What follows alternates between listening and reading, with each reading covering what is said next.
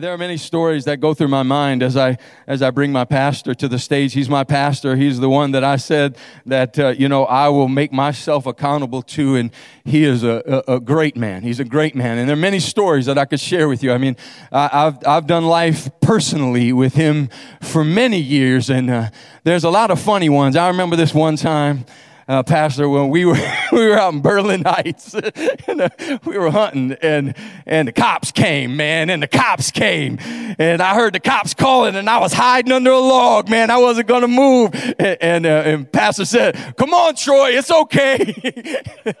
I wasn't coming out of the woods unless the pastor called me. I, I was staying there. I'm like, no, the cops don't know I'm here. I'm, I know this game. I'm going to hide underneath this log. Another time we was hunting in the middle of nowhere, and I'm not going to say we were tre- we weren't trespassing, but you know because the earth is the Lord's and fullness thereof, so we didn't really know, you know what I mean? But we walked up on this old fella, you know, this big this big old boy, and and, uh, and, and Pastor had this saying, you know, whenever he meet he met somebody, it didn't matter if he knew them or not. He was going to introduce himself in a certain kind of way, just to kind of knock the ice off the situation. He walked up. This dude was mad. This big old country fella was mad. He was, "What are you doing on my property?" And Pastor Pastor walked up and said, "Hey, I'm Pastor Greg." Church on the North Coast. Good to meet you. In the middle of the woods. We're all covered in orange. Didn't matter. He just greeted him like that. I got so many of those stories. One time I was down in Jackson and we, we, we couldn't hunt. And his little brother said, his little brother, but he's huge, you know what I mean? Gary's so big. And I'll never forget it, man. We were sitting there, we was all depressed because we ain't seen a deer in four days. Just, yeah, literally, ain't seen nothing, man. We didn't see a squirrel, groundhog, nothing, bird, nothing. And, and, uh, and Gary, we all came back all downtrodden and sad. And I'm, man, ain't no deer here. Where we got to go? And, and uh, Gary said, come on, Bubba. Go get us a deer. I swear to you, we went out after lunch. We didn't see Pastor Greg for five hours. It was dark. Pastor Greg come walking across that field he was all bloody. Like he got us a deer. Gary said, Bubba, Bubba got us a deer. You know, I'm like, man. And uh, this other time, probably the most notable time that changed my life forever. We were over at the 65 acres. I didn't really know Jesus much at all. I met him when I was like six in front of a TV watching Jimmy Swaggart. And I was across this field, and and some of y'all weren't very nice to me that night, and some of y'all are here. I, I see you here right now. I see you. Where you at? I see you right here. And they were harassing me, you know, because I was a roughneck, and they were hiding in the bushes, you know, making fun of me. And then eventually I was just like, I don't, you know, I'm going to beat up all of you boys, you know. So I got mad. I ended up walking out. And uh, I got about I got about the Jaeger Road and I see this guy running across the field at me. And I said, That's it. I'm going to I'm going to punch this guy in the mouth. I don't, what happens? He comes, this guy comes running he's running. And I'm like, I'm going, I'm going to hit him. I'm going to hit him. And then he came and said, Hey, hey, hey. And I went to hit him. You know, I, I turned to hit like that and I looked and he was, he was crying. And his face looked like Jesus. And he was crying. And I was frozen paralyzed by the presence of Jesus. It's the first time I ever seen the tangible presence of God on a man that way. And ever since that day, my life has never been the same. And I want you to make welcome to the stage today my pastor, Pastor Greg Ball, as he comes to preach the word of the Lord. God is good, isn't he? you messed me up, Troy. I love Pastor Troy. There's nobody like him. I am uh, uh, pastoring a church in Naples, Florida, and uh, we are um, so blessed to be able to do what we do. But I can't do what he does, man. Yeah, I mean, to manage four campuses and to just keep the organization in structure. And I know he's thankful for Don. Don and Adam Dewey are just an amazing gift to this house. Could you give the leadership team and all the staff and the board and elders. Just a great big thank you. Amen. I love uh, all of them so much. I'm going to get all this stuff out of my pocket. I'm just going to be me today, and I'm going to reminisce too because we have just um, just sitting there, all the memories going through my mind of I was a youth pastor here for 14 years, the assistant pastor for a couple years, and then God began to speak to us about making a transition to Naples, Florida, and I didn't know where I was going to go or what I was going to do. And to be honest with you, there was a lot of flesh in it. I was hurt, I was upset, and I just needed to get away and, and didn't know what to do with myself. And uh, we packed up our family and moved, and um, it wasn't long after that Kenny Garrison, and that, somebody said Kenny's here. Where's, where's Kenny and Elsa? I love you, Ken. Ken and Elsa packed up their family and came to be with us. And oh man, Pam and Alan Forbes were children's pastors back then. They came to be with us, and it's just been an amazing journey. I've got so many great, great memories of um, being in a back room. The offices used to be on this side, and uh, we had a little connection room there, a little room where we would have for, for all the guests. I remember sitting in there with T.D. Jakes having chicken dinner in that room and just watching him eat that chicken dinner, man, all over his face. Um, I, I can just remember Marilyn Hickey being in this house. A lot of you were here, right? And Destiny was a little baby. My daughter Destiny was a little baby. And I remember sitting in Pastor's office uh, just waiting for her to come out. And she wanted Destiny to get in her lap. And she just held my daughter and prayed over her. Just amazing the memories of. Do you remember when we first dedicated this building to the Lord and Dr. Lester Sumrall was here and he asked us, How many steps are here? Seven steps here. And he preached for two hours on seven steps. And uh, man, it was just amazing. Uh, Keith Butler, haven't you ever heard of Keith Butler? Bishop Keith Butler was in the house. And um, his pilot was here. Pastor said, when, when he gets off the stage, you go with him to the back room. And I said, okay. And I didn't know what to do. I just, I didn't say anything. I just walked in there. And uh, I remember Keith Butler, Butler looking at me and saying, um, where's your little boy's room at? I said, yes, sir. And I took him into the restroom. He said, go get my pilot. Tell him I'm ready to go. So I walked in told the pilot ready to go. And we're walking down the the back of the hallway behind the church here. There's a hallway that goes through there. And Bishop Keith Butler didn't know me from anybody. Turned and looked at me and pointed at me, Marty. He said, I'm going to tell you something, son. You teach your people to win one person to Jesus, and you'll never have an empty seat in the back hallway. Yes. And I, I, I had no plans of being a pastor. I had no plans. I mean, I was a youth pastor here, but I thought I'd be here forever, you know. But that got seeded into me the importance of us being soul winners and winning people to Jesus, and it changed my life. Um, I can remember, um, man, just story after story. One time, uh, we had service on Sunday nights, so we having Sunday night church and got finished with Sunday night church, and we were living on uh, Quarry Road then, and so we jumped on I two and, we're driving to get off at the Oak Point Road, and my wife pulls up beside me and she turns her light on in the car and she said, Where's Jordan? And Jordan was a baby. He was just a baby in a, in a, in a car seat. And I, I said, You have him. She said, No, let me see him. Turn your, turn your light on. Let me see him. I said, I don't have him. You have him. We left him in church. Jim Johnson was already gone. If Jim's gone, the doors are locked, everything's done, man. Jim, Jim locked up, closed the doors. We came in, and Jordan was sitting right behind uh, in our front seat in a little car seat, sleeping. Lights was off, everybody was gone. I thought my wife was going to kill me, man. But I, I thought she had him. It's just been so many great, great memories and so many great stories in this room. I see a lot of the faces of youth ministry, the, um, Erica and just Ron and Cindy and Brian and on and on and on. I asked before, I'll ask again, if you were a part of youth ministry, could you stand up on your feet right now? If you were a part of Fresh Fire Youth Ministry, could you give all these guys a great big hand and a great big welcome? Amen. Amen. You can be seated, and I'm going to share just for a few Fresh minutes. Fire. Fresh fire in the house, man. God is good. Amen. So I've been anticipating coming. We talked a few months ago about me coming to be here, and there was a lot going on here at the church. And Pastor was like, "I need you. I need you." And I said, "Baby, I, I'll come in like June, July." and Dawn kept calling, and she said, "We really need you to come." And I said, "Well, I want to be there. Let's. Can we do it like in June or July?" And she said, "Well, Pastor's really asking for you to come." And I said, "Okay, I'll be there." And I've been anticipating getting here to speak and to just to reconnect with everybody. And I was looking forward to what water I was going to get. You remember Pastor Troy preaching about square water or round water, and the important people get square water.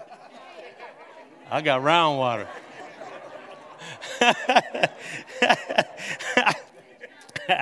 I was looking forward to square water this morning. Amen. Let me start with this, all right? There was a guy that showed up at the pearly gates, and uh, they said to the guy, said, what, what have you done to deserve to be here? And, uh, and I don't know how St. Peter always gets the credit for being the one at the pearly gates, but I Googled it. I couldn't figure out why, why Peter's always the one at the pearly gates. But he said, hey, what do you deserve to, why do you deserve to be here at, you know, in heaven? And uh, he said, well, I was at the Grand Canyon and there was a motorcycle gang there and they were picking on a woman. And uh, I just stood up for her and I said, hey, you guys need to leave her alone and just stop. And uh, they refused to stop. And I said, listen, guys, if you don't stop, you're going to have to deal with me. And uh, so they didn't stop. So uh, I, uh, I just slapped the one guy on his face and knocked him down. I grabbed his motorcycle, I flipped it over, I grabbed his nose ring and I ripped it out. And St. Peter said, Man, when did that happen? I said, About three minutes ago.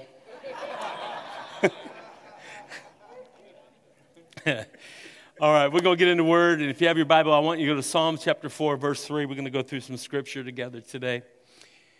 And I just want to say to everybody do, ne- do not ever let this church become a normal church.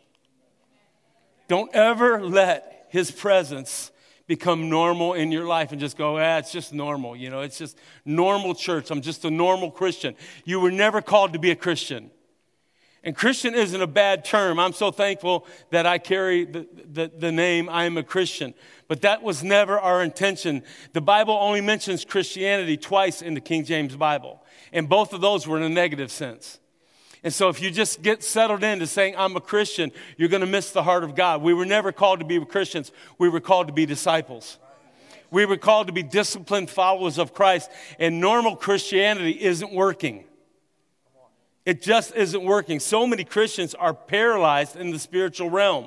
They're stuck in, they're stuck in this pattern of just going through the motions, coming to church, giving some money, showing up every week and listening to the worship and worshiping God in church and then leaving the church and becoming normal Christians. And God never called us to that. He didn't call us to live normal Christianity. We are called to live in the supernatural. And the supernatural should be normal in our lives every day. Amen?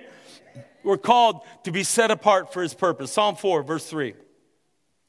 But know that the Lord has set apart for himself him who is godly. He set apart those people who refuse to live normal, who refuse to live an average Christian life. He said, The people that are called to be godly, I've set them apart for my use. Romans chapter 1 and verse 1, Paul said this Paul, a bondservant of Jesus Christ, called to be an apostle, separated to the gospel of God. We are not supposed to be normal. Amen? I'm going to show you um, a picture. Bobby wanted to be here with me today, and, and she's not here, but my sister Debbie came, and her daughter Ashley is here, and I'm great to see her. But this is my family. That's, that's my wife Bobby. That's Destiny in the back on top there. And then that's Jordan's kids, and that's my son Jordan. So that's Jordan, Destiny, Bobby. And then Titus, Tegan is the tall girl in the middle, and Little River is on the right. And then that's uh, little baby Rowan. Rowan, River, Titus, and Tegan. But that's my family. Amen. So listen, we're not supposed to be normal, and the supernatural should be normal in our lives. The definition of normal is the usual, average, typical state or condition. Normal in the world equals broken, messed up, broken and messed up. And somehow, unfortunately, what we see in the world has become normal in the church. We see so many people who are living with normalcy in their life, and we're not called to that. Normal in the world is bad news, seven days a week, 24 hours a day. When we were kids, we lived here in Lorain. I grew up in Lorain. I went to Lorain High School. I lived here my whole life until 46 and moved to Naples and started the church there. But when we were kids, when we lived here, there was 5, 8, and 3. That's it. Channel 3, Channel 5, Channel 8. And then if you had good antennas on your thing, you could, you could kind of get Channel 43 to come in every now and then. Right? Aluminum foil, coat hangers on that thing trying to get it to get a signal. But news went off at 11 o'clock. It came on at 11 o'clock and went for one hour. That was including sports, that was including everything, weather, everything. One hour, it was off, and they said, Good night. TV went off, we went to bed. Now you got, you got news, bad news, 24 hours a day, seven days a week, pumped into our brains, and it's become normal to always look for what's bad in the world.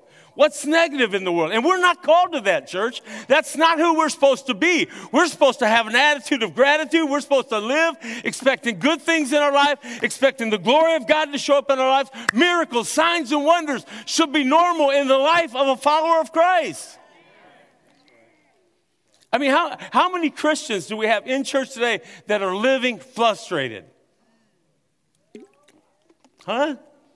I mean, we can just ask how, how much of your week is a frustrating week and you're just frustrated at everything that's going on and just living in, with stress and tension in our lives. And God didn't call us to that. Listen, I, ra- I raise my hand. I, like frustration tries to get on me. And I'm the pastor of the church and I, I find myself frustrated. I go to Walmart in Naples, Florida, and I counted. There's 47 checkout lanes. And I'm in a hurry. And I go in there to grab something real quick and I look and there's 47 checkout lanes and only three of them have cashiers at the register. And I'm like, what in the world? 47 lanes. We, we're here because we want to get in and get out. We don't want to sit here in a long line waiting to check out. And so I make my way over to the express lane. And I go to the express lane and it clearly states 10 items or less. And I got a woman sitting there with a five year old daughter or son, I couldn't tell, in the shopping cart. And the shopping cart is overflowing with items. And I'm sitting there so frustrated. I'm like, ma'am, can you read 10 items or less? I didn't say that, but you know I was thinking that and she's in a fighting match with her five year old. She slaps the five year old, five year old slaps her back, and they're in this big fighting match. And I'm just sitting there going, What in the world? And I find myself in a spirit of frustration. And that's not what we're called to. Listen, I'm just going to remind everybody in here if you are on Route 2, the left lane is the fast lane.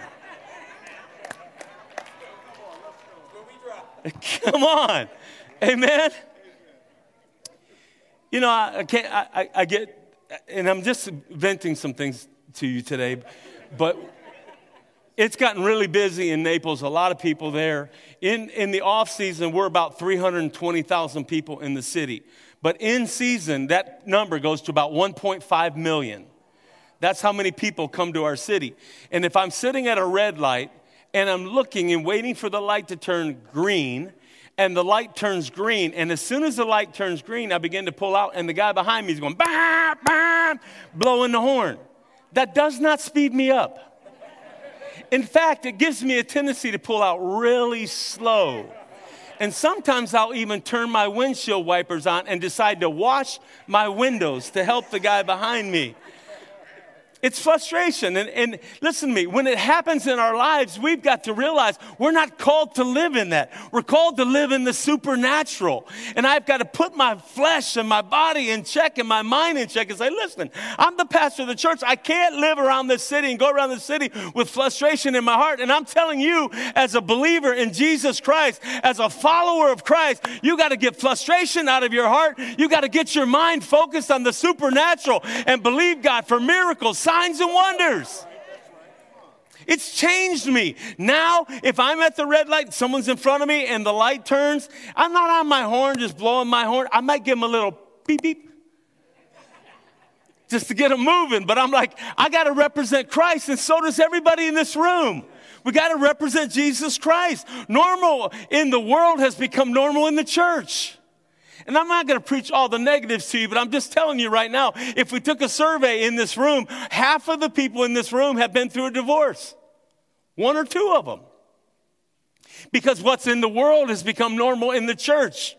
And I'm just telling you, our mindsets have got to change. If we're going to impact Lorain, if we're going to impact this city, if you've been called here to be a part of this house, if you're visiting today, I, I just challenge you to connect here because this is not a normal church. We're not going to live normal Christianity. We're going to go above and beyond. We're going to forgive people who don't deserve to be forgiven. We're going to love people who don't deserve to be loved. And we're going to be Jesus with skin on. Amen. People treat marriage like it's like like okay it, let's just it's done. We don't get along. It's over. We can't live that way guys Bobby and I have been married 37 years and we've had our moments, we've had our challenges, we've got we've had hard times, but I'm telling you, we made a decision a long time ago. This is till death do us part, and we're gonna stick it out. And if you've been through divorce, I understand it. I, it's in my church as well as it is here. We love everybody, but we're not gonna give up on the fact that they, this can become a divorce-free church. This can become a cancer free church. We can stand on the word of God and declare we are not normal, we are supernatural. Amen. Normal in the world has become normal in the church. Depression is normal. You just Christians depressed, just sad and broken. Christians living with pills to go to bed at night, pills to get up in the morning. Tired is normal. How you doing? Oh, I'm tired. I'm just tired, man. What are you tired from? Just busy, man. Life's busy. And, and, we're Christians, and we're supposed to get out of that mode of just being tired. Why do you think they're selling so many Red Bulls and monsters and five hour energy drink? Because people are just tired, and we're supposed to have energy from the Holy Spirit. We're supposed to have life in us and life more abundantly. Being in debt is normal. The average Christian family is $16,000 in credit card debt. Educational system is broken in America. It's messed up. They're indoctrinating our kids and our children to believe garbage that isn't gospel, that isn't truth, and they're pumping that into their heads. Do you know it costs about $80,000 to go to college at a Christian school to become a youth pastor? $80,000. I ain't paying no youth pastor $80,000. I'm, I'm, I'm, just telling you, like, it, it's just mind boggling what our education has become. And I'm for education. I think everybody needs to get a college education and do all that you can. But you better understand and know you're not called to be in that educational system. You're called to go in there with the glory of God and the power of God in your life. And instead of them transforming you, you bring the gospel in there and transform the educational system. Amen? I wonder what you've gotten used to living with in your home. I wonder what you call normal in your home anxiety, depression, fear, isolation. Listen, we still have people in Naples, Florida that won't come to church because of COVID. I'm like, really? Like, I didn't shut our church down when we when we when we had the COVID thing happen. Now, I'm not, I'm not bragging. I'm going to tell you, I had to learn. I had to learn because when we first heard about COVID and everything that was going on, a lot of churches were shutting down, not having service. I didn't have anybody in the church that was sick. And I said, I'm not shutting down. Our kids went to children's camp and they were gone to Sarasota, took 38 kids to kids camp. And when they came home, 14 of the leaders had caught COVID at kids camp. And so they called me and said, Pastor Greg, we're, we're not going to be able to be in church. We tested positive for COVID. I didn't know what to do. I said, listen, we're going to cancel church for a couple weeks and just see what's going on with all this stuff.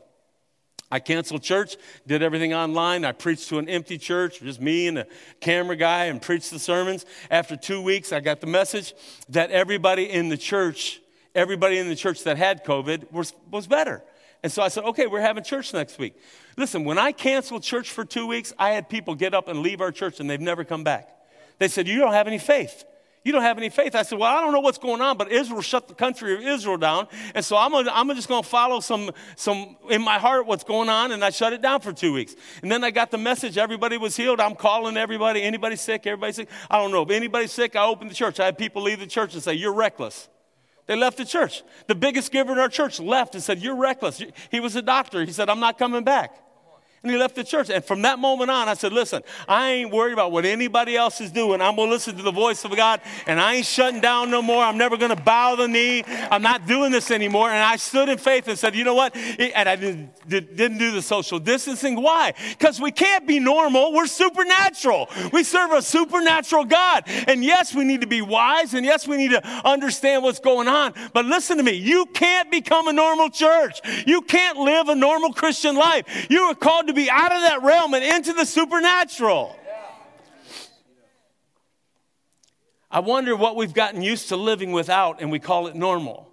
The Bible says in Galatians 5:22, the fruit of the spirit is love, joy, peace, long-suffering, gentleness, goodness, faith, meekness, which is submission, temperance, which is self restraint. I wonder if we've gotten used to living without that stuff and we call ourselves followers of Christ. When Jesus said, Listen, if you're going to follow me, you got to deny yourself, take up your cross, and follow me. You can't live the normal life and be a Christian. You got to get into the supernatural realm of expectancy and believing God for miracles. How much dysfunction has creeped into our families and our church and into our, into our lives, and we've just adjusted to it and we call it number, we call it normal. How much like the world have we become? Families don't pray together. They never read their Bible. They never talk about the word together. Church is optional. If it feel good, if the weather's nice, I'll go to church. If it's not nice, I'm not going to church. I'll watch it online. That's the, what the world does, guys. But when we live in the supernatural, when we've been empowered with the Holy Spirit, we refuse to go through the motions of Christianity and we empower ourselves with the gospel of Jesus Christ and become fully devoted disciples. 2 Corinthians 5:17 Therefore if anyone is in Christ he's a new creation old things pass away and behold all things become new we're not supposed to be normal because normal isn't working Proverbs 14 12 says, There's a way that seems right to man, but the end is the way of death. It ought not to be normal for a Christian man or woman to come home and scream and yell and fight all day in their home. And if you're experiencing that right now, you got to know something. That's normal for the world, but it's not normal for followers of Christ. It's, it should not be normal that you come home and say nothing to your family. That you come home from work and you're tired and exhausted. You get in your favorite chair, flip on the TV and watch the TV until the dinner's ready and have dinner and nobody's talking at the dinner table. It's like that's wrong. That's normal. That's not who we are as believers. We've got to have the joy of the Lord in our heart. We've got to have the peace of God in our lives and it should be different in our homes. Amen? I am amazed at the language that comes out of a Christian's mouth. I, I play, uh, I play golf a lot. I love to play golf. Um, and uh, sometimes we get paired up with another twosome or someone that's not, you know, a Christian. Most of the time I, I, play golf with Christians in the church and things, but every now and then you get to playing golf with somebody and they're hit a bad shot and they're cussing and there's, you're using God's name in vain. And as soon as I hear it, I go up, hey, what do you do for a living? And they tell me what they do. I said, I'm a pastor. I'm a pastor. Like Troy was saying about the guy yelling at me in the woods. I just want to let him know, man, that's not my heart. I'm a pastor. So I go up to the guy and said, What do you do for a living? He tells me, I said, Oh man, that's good. I'm glad to be out here with you. And I'm a pastor. As soon as I say I'm a pastor, oh, pastor, forgive me for what forgive me, man, for using those words, you know. Pardon my French. I'm like, brother, that's not French, that's cussing.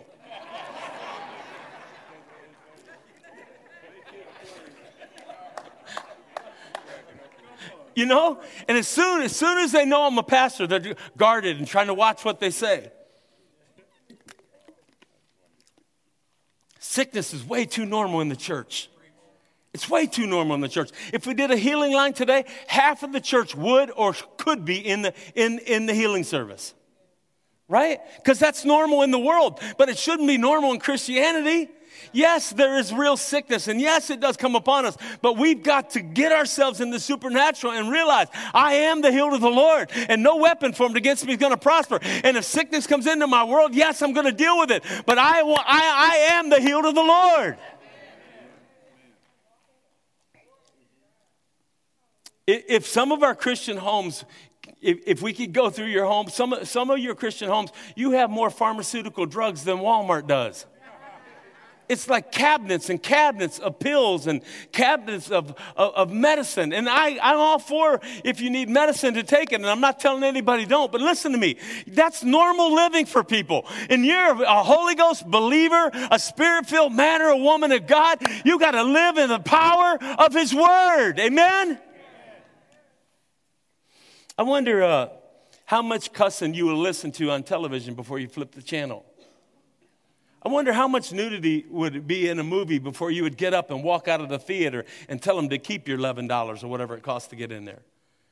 You know what I'm saying? And we're, we're living these normal Christian lives and patterns. Like, and we can't, church. If we can't let it be in our lives, you got to operate in the supernatural power of the Holy Spirit. You should wake up every day, every morning, and first thing you ought to do is welcome the Holy Spirit into your life. You ought to, you ought to live saying, Good morning, Holy Spirit. Thank you for empowering me today. Thank you that signs and wonders will follow me today. Thank you, Lord God, that you will work with me and be with me. And everywhere I go, I'll carry the blessing of God God. And others who come into my presence will know that they've been with Jesus with skin on. Amen?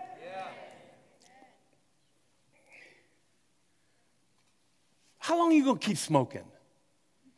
Read the packet. It says it's killing you. It says this is harmful to your health. And I understand. Look, I understand. If you got that addiction, it's a hard addiction to break. But I'm just telling you, it may not send you to hell, but it's going to make you smell like you've been there. You need to get it out of your life. How much alcohol will you keep consuming and saying, I'm a believer, I'm a follower of Christ? When, when Jesus says, man, get that stuff out of your life. You don't need it. It's killing you. It's, it's bringing division. It's bringing pain into your life. And I'm just telling you, believers, we've got to step into the supernatural. We got to get free from addiction. You can't keep reading your Bible on your iPhone and watching porn on your iPhone.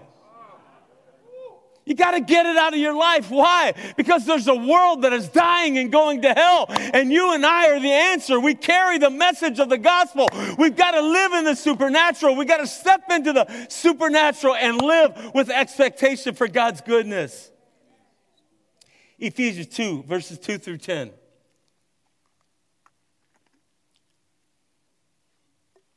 I'm going to tell you this morning, I woke up at the hotel and. Uh, I pulled the blinds up a little bit and looked out there, and I repented to God for complaining about Naples, Florida.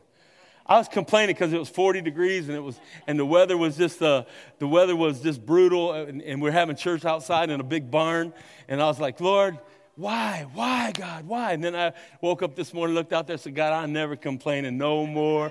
I love you, Jesus. Ephesians 2, 2 and 10 through 10.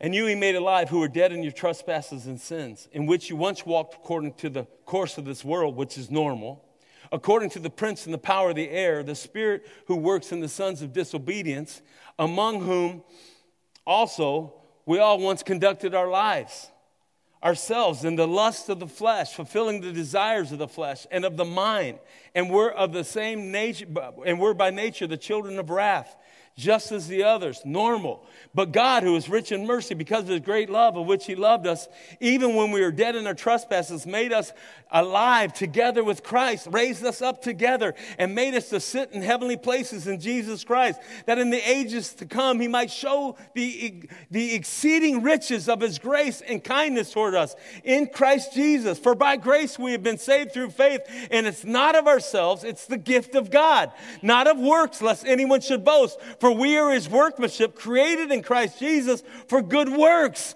which he prepared beforehand that we should walk in them, that we should not walk normal, that we should not live normal. We should not have normal thinking patterns. We should see every situation, every circumstance that we go to as an opportunity for God to show His grace and His goodness. Everything that we're going through in this life, you will have trouble, you will have tribulation, but be of good cheer because I've overcome the world. And every time I go through a storm and every time I go through a trial, I have to remind myself that all these things are working together for good. And I'm not going to grumble and I'm not going to complain. And I'm not going to live like a normal person. I'm going to live with the expectancy of Jesus Christ that He has called me, He has chosen me, He's anointed me, He's put His Spirit in me. And I live by the Spirit of the living God. And I refuse to live like this world. Come on, I'm unwilling to live without the power of the gospel for my life to set me free and others free who God brings into my life. We have to stop living life as we've known it and start living life as He promised it. Amen? You can write that down. We need to stop living life as we've known it and start living life as He promised it. We need to live in the supernatural. A supernatural marriage, a, a supernatural parenting, supernatural grandchildren. Listen, kids are great, but grandkids are better. Amen? Amen? And I'm telling you, I want to pattern my life after Jesus. I want my children to see Jesus in me. I want my grandkids to see Jesus in me. I want to stand before you here at Church on the North Coast and tell you I am not perfect by far, but I'm walking in the grace of God. I'm living in the supernatural. I refuse to be a normal Christian. I refuse to be a normal pastor. I refuse to go through this life in normality. It's supernatural every day. I wake up every day and want to know God, you gave me purpose. You gave gave me life, and I know today is going to be a good day. Amen. We need to live naturally, supernatural. Are you bringing me a square water? Pastor Troy wants you to have square water. I'm going to open it, drink some. We need to live naturally, supernatural. Amen. Christ offers us a weird lifestyle. Amen. He offers us a weird life out. 2 Peter 2 9. Your chosen generation, a royal priesthood, a holy nation, a peculiar people. Not normal, not average, not just going through the motions, not just trying to get to heaven. I'm bringing heaven to earth. I'm, I'm bringing everything that God has in heaven to this earth, and I'm sharing it with everybody everywhere I go. That God has a good plan for your life. It's a plan of purpose, it's a plan of power a peculiar people, that you should show forth the praises of him who has called you out of darkness into his marvelous light. Look at somebody and ask them, Are you peculiar? Tell them you look peculiar. Amen. Colossians 3 1 through 7. If then you were raised with Christ Jesus, seek those things which seek those things which are above. That word seek is to pursue it, to go after it, to expect it where Christ is above, seated at the right hand of God. Set your mind on things above, not the things of this earth. You died and your life is hidden with Christ in God. When Christ, who is our Lord, appears, you will also appear with him in glory. Therefore, put to death the members of your, your members which are on the earth. And he tells you what to put to death fornication, uncleanness, passion, uh, uh, uh, passion, evil, desires, covetousness, which are idolatry. Because of these things, the wrath of God is coming on the sons of disobedience, in which you yourself once walked when you lived in them, when you were normal. But when you come to faith in Christ, you're not supposed to live that way anymore. You're not supposed to say, I'm a Christian and still have depression in your life. If depression comes in your life, you got to deal with it and you got to drive it out. If you come into a place where you don't have peace in your heart, you got to get with Jesus. And he says, Jesus. Fill me with your peace because Jesus is peace. Jesus is joy. Jesus is love. And we, the believers of Jesus Christ, the disciples of Jesus Christ, have to live with those things in our lives. It should be normal.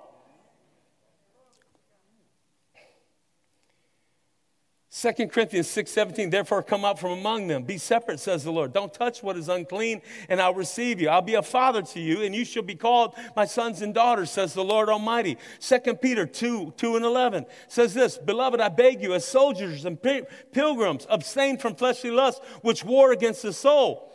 Have you conducted, uh, having your conduct honorable among the Gentiles?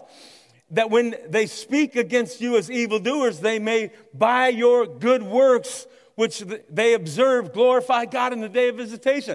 Man, your, your coworkers are to see Jesus in you. Your neighbors are to see Jesus with you. When you go to the grocery store and you're just walking around looking to see what you need to get, people are to pass by you and sense there's something good in that person. There's something great in that person. Don't live normal. Don't let your face always be going down. Push your face up. If some of you could see what I see right now, your faces are so frowned and going, it's natural. Gravity keeps sucking your face down. And you got to push your face up and smile and know that I am not normal. I'm not going to go around like a grumpy old man, just mad at everything, kicking everything, mad about everything. That's not who we're called to be. Don't be normal. Push your face up and smile and say, I am a child of the Most High God. I've been brought into the kingdom of God for such a time as this, and I refuse to live normal in this world. Amen. Matthew 7 13, enter by the narrow gate, which is, the, which is wide, and the gate is broad, is the way that leads to destruction. That's normal. And there's so many that live that way. And verse 14 says, The narrow gate is a difficult way which leads to life, and there are few that found it. I want to tell you something about church on the North Coast. This church was founded to live right, love everybody, and pray hard. We've been in this church together for many years, and I'm telling you, don't ever let it become normal. Don't ever take it for granted. Realize that this is a special place, and you're His own special people. We need to live naturally supernatural. Let's make a confession. I asked Matt and the team to put this confession on. If you have your, your camera, why don't you take a picture of this and just get it into your spirit? We believe the gifts of heaven are available to all believers, and their demonstration is a natural extension of the Christian life. It's not weird, it's powerful. It's not weird to live with joy in your heart. It's not weird to have peace in your home. It's not weird to have the love of God flowing through you and out of you. It should be normal for us as followers of Christ. All believers should flow in the supernatural. Everybody shout, flow. flow. Every believer should flow in the supernatural. It should be natural for us. Listen, this, the, what we see with our eyes is not all there is. There is a super, supernatural realm. There is a spirit realm that Jesus gave us dominion in, and He told us to live with the power and authority that God has put in our lives. Spiritual battles must be fought in the spiritual realm. You can't fight a supernatural devil in the natural. He's a supernatural devil, and you have to fight him in the spirit. And God wants to restore his power to the church. God wants to restore his power to your life, his power to your marriage, his power to your business. God wants you living in the power of the Holy Spirit. Acts 10:38 how God anointed Jesus of Nazareth with the Holy Spirit and with power who went about doing good healing all who were oppressed of the devil for God was with him. It's Jesus wasn't weird, he was supernatural. The Bible says when he talked to people, he taught as one having authority or power. And you and I got to carry that same power in our daily lives. We got to carry it in our schools. You can't go to school and go to high school and be a normal high school attender. You're not called to be normal. You carry the anointing of the Holy Spirit. The power of God is with you, and God wants to restore everybody into his power. The Bible says he taught Peter how to catch a fish and take a coin out of the fish's mouth and pay their taxes. You read that and you go, what in the world? That's, that's power. That's dunamis power. That's the power of God. God has so many ways to bless us if we won't live normal. God has so many ways to bless your life. You won't even recognize what God can do with you if you'll just live in the power of the Holy Spirit and refuse to live normal.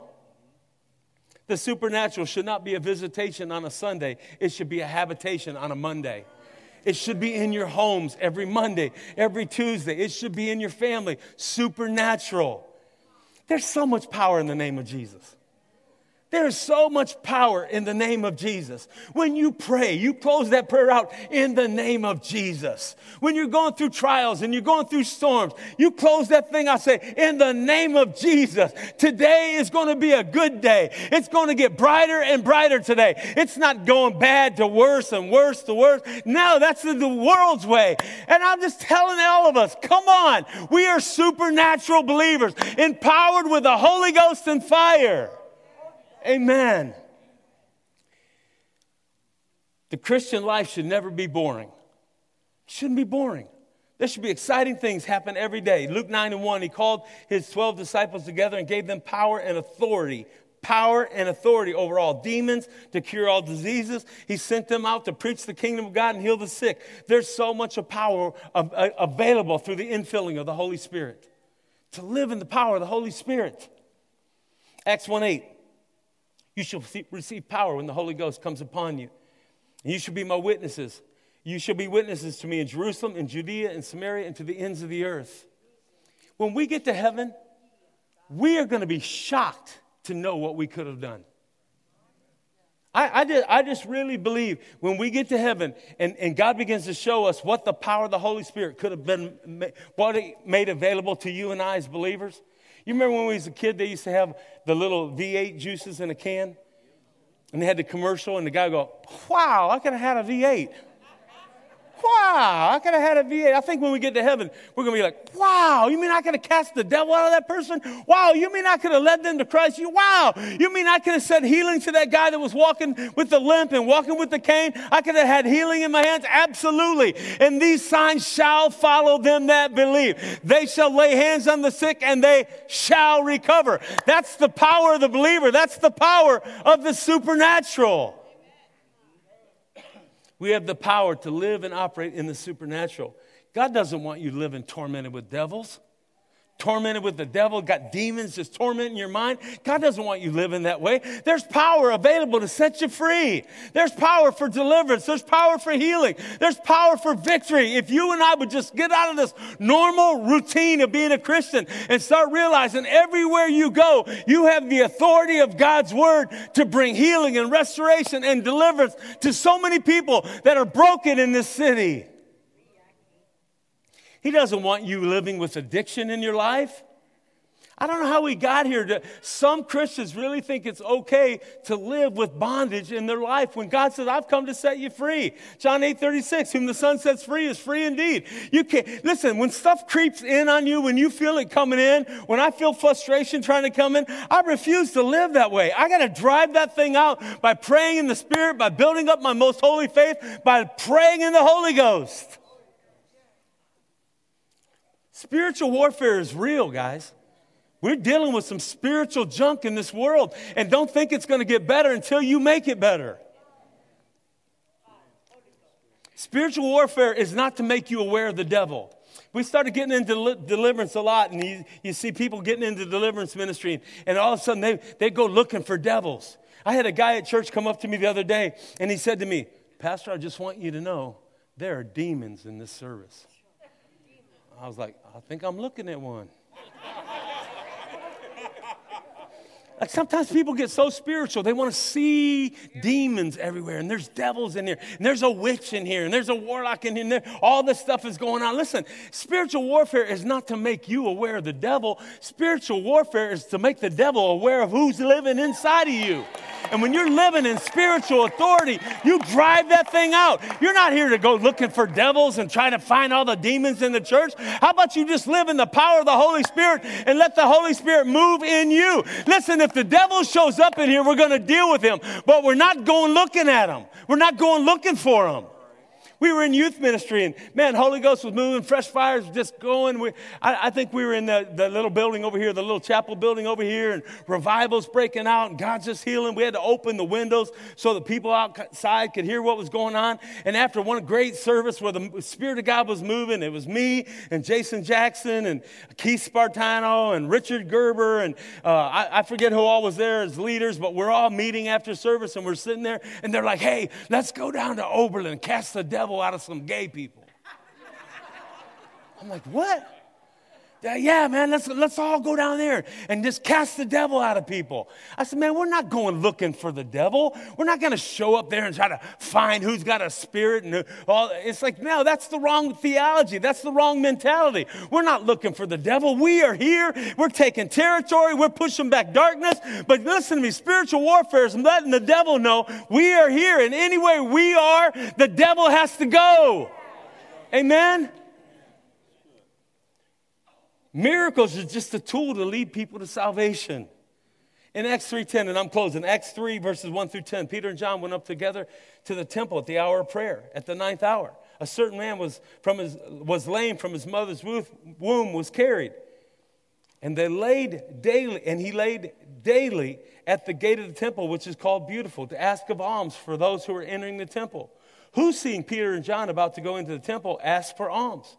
Fixing his eyes on him with John, Peter said, Look at us. So he gave them his attention. expecting to receive something from them. Peter said, Silver and gold have I none, but what I have I give to you in the name of Jesus. Rise up and walk. And he took him by the right hand, lifted him up, and immediately strength came to his ankle bones, and he received strength. Verse 8 And leaping up, he stood and he walked and he entered the temple with them, leaping, walking, leaping, and praising God. All the people saw him walking, leaping, praising God. Listen to me. When you wake up in the morning, you should wake up with expectancy for God to move in your life. Amen? When, when, when, when you come into the house of God, when you come in for church on Sunday, do you know why worship goes so long? Because they're going to keep singing till you get it. I'm just telling you, if there was such an expectancy in the house, if everybody came in here hungry for God, hungry for a move of God, you'll see the hand of God move. We should expect a demonstration of the Holy Spirit every day because expectancy draws the supernatural into your, into your circle. When you expect God to do something, when you live every day thinking, I'm going to lead somebody to Jesus today.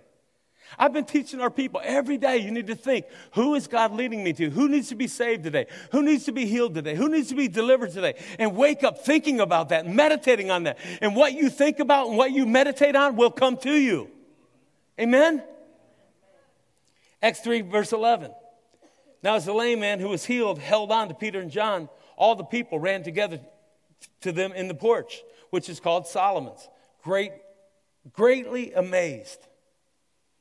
When, so when Peter saw it, he responded to the people, men of Israel, why do you marvel at this? Or why do you look so intently at us as though by our own power or our own godliness we made this man walk? And in verse 19 is the key to this whole story. Repent, therefore, and be converted, that your sins may be blotted out, so that times of refreshing may come from the presence of the Lord. It wasn't, it wasn't about the miracle of that man walking. In, really, in religion, for all of us, we read that story and we are all about Peter and John giving this man a healing. But it wasn't about the healing of the man, it was about the souls that came to Jesus as a result of the healing of the man. When you live in the supernatural, you understand miracles aren't the end result, miracles are the beginning of the open door of salvation. So we go into a hospital, lay hands on somebody, and they get healed. That's wonderful, but it isn't about getting the person healed as much as it is being a testimony to their family family and to their friends that Jesus healed their body, that Jesus restored them. Why? Because the harvest is ripe and God wants people saved. It's the end time. Amen. We've made the focus the lame man, but the miracle was all about souls. When we operate in the supernatural, great joy fills the city. Let me tell you something. I've, I've only been here a few times since we left and since we moved. But I'm going to tell you right now, Lorain needs joy. Lorain needs joy. And when this church operates in the joy of the Holy Spirit, it'll bring joy to the city. Amen? Avon needs joy. It needs you to operate in the supernatural. Cleveland needs this church to operate in the supernatural. Wickliffe needs this church to operate in the supernatural. Why? Because when we operate in the supernatural, and you got a story, Paul, we've all got a story. I died. I was dead 15 minutes. It's my testimony. It isn't about my miracle. It's about what I can do with my miracle to bring people to know Jesus. All territory that we occupy, the devil has to evacuate. Come on. The, the, the, when Jesus healed the, the boy with the unclean spirit in the Gadarenes, and he went into the Gadarenes, and they got off that boat, and it says, as soon as Jesus' foot hit the ground, that boy came screaming and running at him came screaming and running. It was all about the territory. He knew that Jesus was coming and he was going to take over the territory. He actually, when he got healed and delivered, wanted to leave with Jesus and get on the boat. And Jesus said, No, you can't go with me. You got to take this territory, son. You need to stay here. And I'm telling you, I've been to Israel 10 times and I'm in the last little bit. I've been there a lot and I've been going to the Gadarenes. I want them to take me to the Gadarenes. And right now, they are uncovering more synagogues in the Gadarenes than anywhere in the region of Galilee. Why? Because a demon boy was delivered and he went back to the townspeople and he told them, look what God has done. Look what God has done in my, in my life. Your testimony, your miracle is all about the supernatural salvation coming to your family, coming to your city, coming to your church. Don't ever be normal. Amen. We need some people who can't live without the presence of God. We need people who refuse to live with normal living and normal Christianity. We need a burden for the lost. A burden for the lost. Mark 16, I close with this. These signs shall follow them who believe. In my name they will cast out devils. They will speak with new tongues. They will take up serpents. If they drink any deadly things, it will by no means harm them. They will lay hands on the sick and they shall recover. And so then, after the Lord had spoken them, he was received up to heaven and he sat down at the right hand of God. And when they went out, they preached everywhere, the Lord working with them, confirming the word and accompanying signs. This is the heart for the church signs, wonders, and miracle. Everybody hold your hands out. Look right at your hands. Your hands are made for healing. Lay hands on the sick and they shall recover. These hands are made for healing. I'm not a healing evangelist, but I am a healing disciple of Jesus Christ. And everywhere I go, I lay my hands on the sick and they shall recover. Everywhere I go, I tell my story that God raised me from the dead. And if God raised me from the dead, He can heal your marriage. He can heal your heart. He can deliver you from the addiction. He can set you free. Why? Because whom the Son sets free is free indeed. Amen. Our nation could be changed in one day if every one of you operated in the power of the supernatural. Don't be an average Christian. Don't be a normal Christian.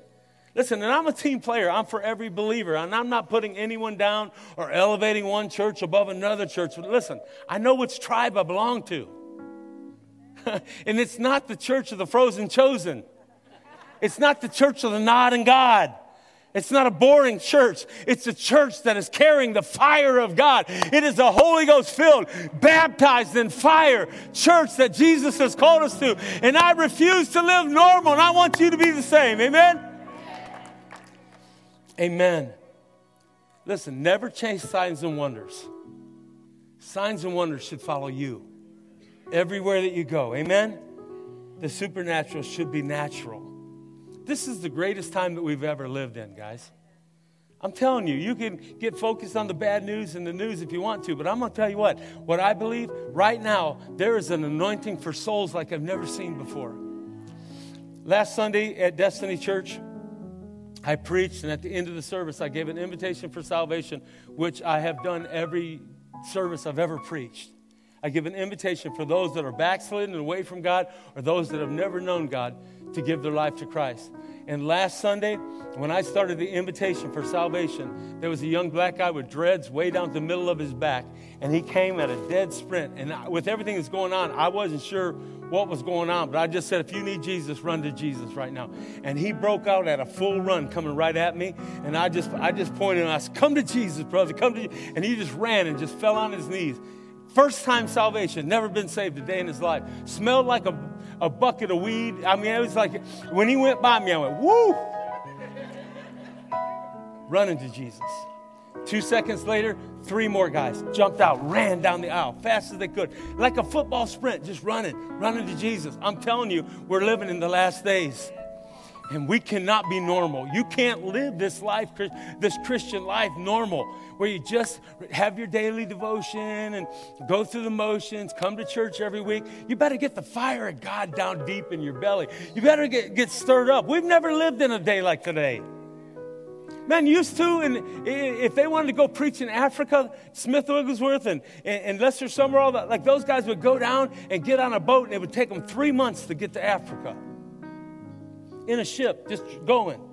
Today, I could get up in the morning, jump on a plane, fly to Africa, preach the gospel to thousands of people, and be back the next day. I'm just telling you, we live in a unique time where we have everything at our fingertips, and there's too many excuses for why we're not sharing Jesus. Amen?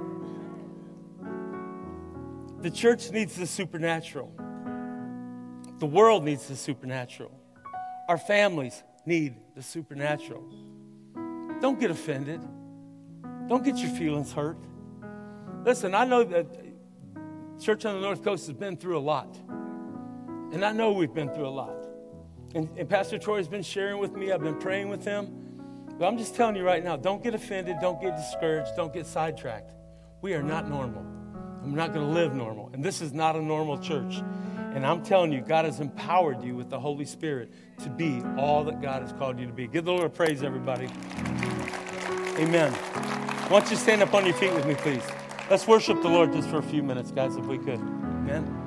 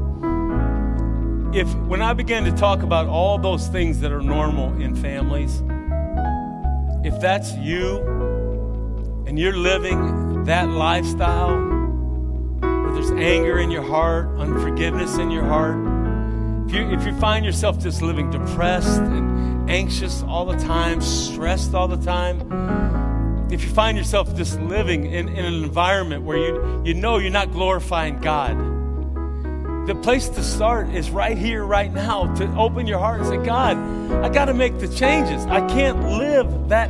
I can't live that way. I've got to come to faith in Jesus Christ, and I've got to have healing in my heart.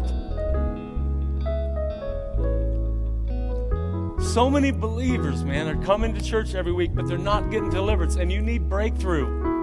You need breakthrough in your life. You need joy to fill your heart again. Hey, it gets heavy sometimes in life, man. It gets heavy, but situations and circumstances. But you got to find that refreshing of the Holy Spirit.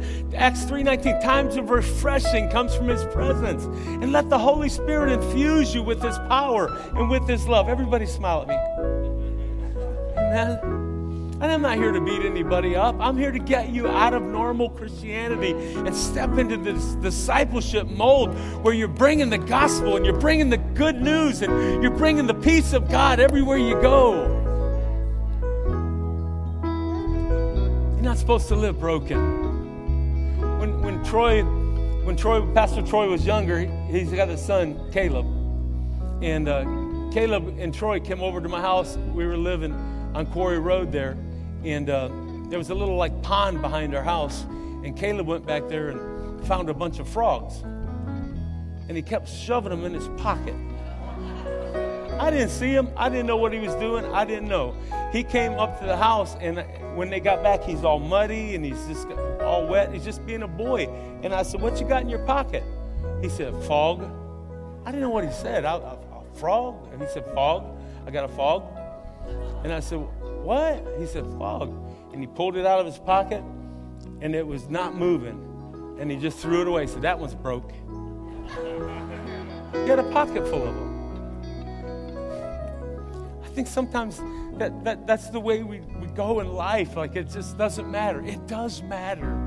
You, Jesus Christ gave his life for you, and he died for us as believers so that we would be infused with power from on high to live healed, healthy, and whole.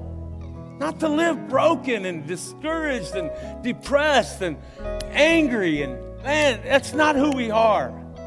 You're a child of the Most High God. You're a son, you're a daughter, and He wants you living and operating in the supernatural. Amen. Father, thank you for your word today. Thank you for your truth. I love this family, Lord. I love these people. I love this city. I love that you brought me back here, God, to remember all the good things that you put in my life. I love this place. I pray right now that you would deal with every person in this room who is not living and operating in the supernatural.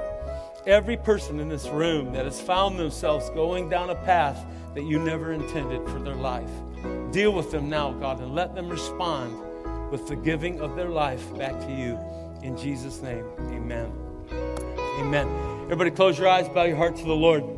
And I just want you to just remember in your mind who you're supposed to be. And if you're not living where God's called you to be, if you've not surrendered your life to Jesus Christ, maybe, maybe it's been a long time for you, but God brought you back here today. God wants you to know that He loves you and He has a plan and a purpose for your life. I'm going to ask you to respond to this gospel message. I'm going to ask you to respond by lifting your heart to Jesus and saying, Lord, I want fresh fire in my life. I want to live with passion and zeal for you. I refuse to live normal in Jesus' name. Now, all over the room, if you're here today and your heart is not where it needs to be with God, let me get um, uh, uh, like Marty, could you like a couple of of the men just to come over here on my right, your left, just stand right over there by that box, and if I could have a couple of ladies that are on fire for God, Erica, I know you're on fire for God. Give me you and Cindy and a couple other ladies. Just come over here to my left, your right. Some of you that are on fire for God, come and stand. Some of them brothers, amen. Give them some more. You got a couple more men that could come and stand over here with the men. Okay, now here's what I want. If you're here today and your heart's not where it needs to be with God, and you know that God's been speaking to you in this message about where you're living and what's going on in your life, I'm going to ask you right now by faith to lift your hand to Jesus. Just to honestly say, I can't judge anybody. I'm not here to point fingers at anybody. I'm just here to tell you that God sent me here to tell you that He loves you and He has a purpose for your life. And you don't have to live disconnected from the Father anymore. Amen? If you're in this room and you say, There's way too much dysfunction in my life, I need everything to change, I need to surrender to God. On the count of three, I want you to lift your hand. And I just want you to respond to the message of Christ. You're not going to live normal. You're going to live supernatural. You're going to be a peculiar people. And if that's you, right now, on the count of three, I want you to lift it up high and wave it at me so I can see you. All right, hands are going up already. One, two, three. Wave it right now. Come on, all over the room. You know God's speaking to you. Come right now. Ladies to my left, men to my right. Come right now. Just get out of your seat and come. Come on, you don't need anybody's help. Just get out of your seat and come. And let us pray with you and minister to you right now.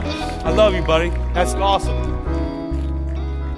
Come on, come on, come on. Be an evangelist right now. Turn to somebody say, hey, do you lift your hand? I'll go with you. You want me to go? I'll go with you. And come. Come to the ladies over here on my left, your right. Men, come over here right now let the Holy Spirit minister to you right now. Come and let God bring healing and wholeness. Come and let God turn your situation around. Right now, by faith, come in Jesus' name. Come on, come on. Amen, amen, amen. Come on, let's worship, David. Somebody, whoever's back there, yeah. Power to get free. Power to get free. Come on, power, power, power, power. Holy Ghost power, fire of God. Yeah.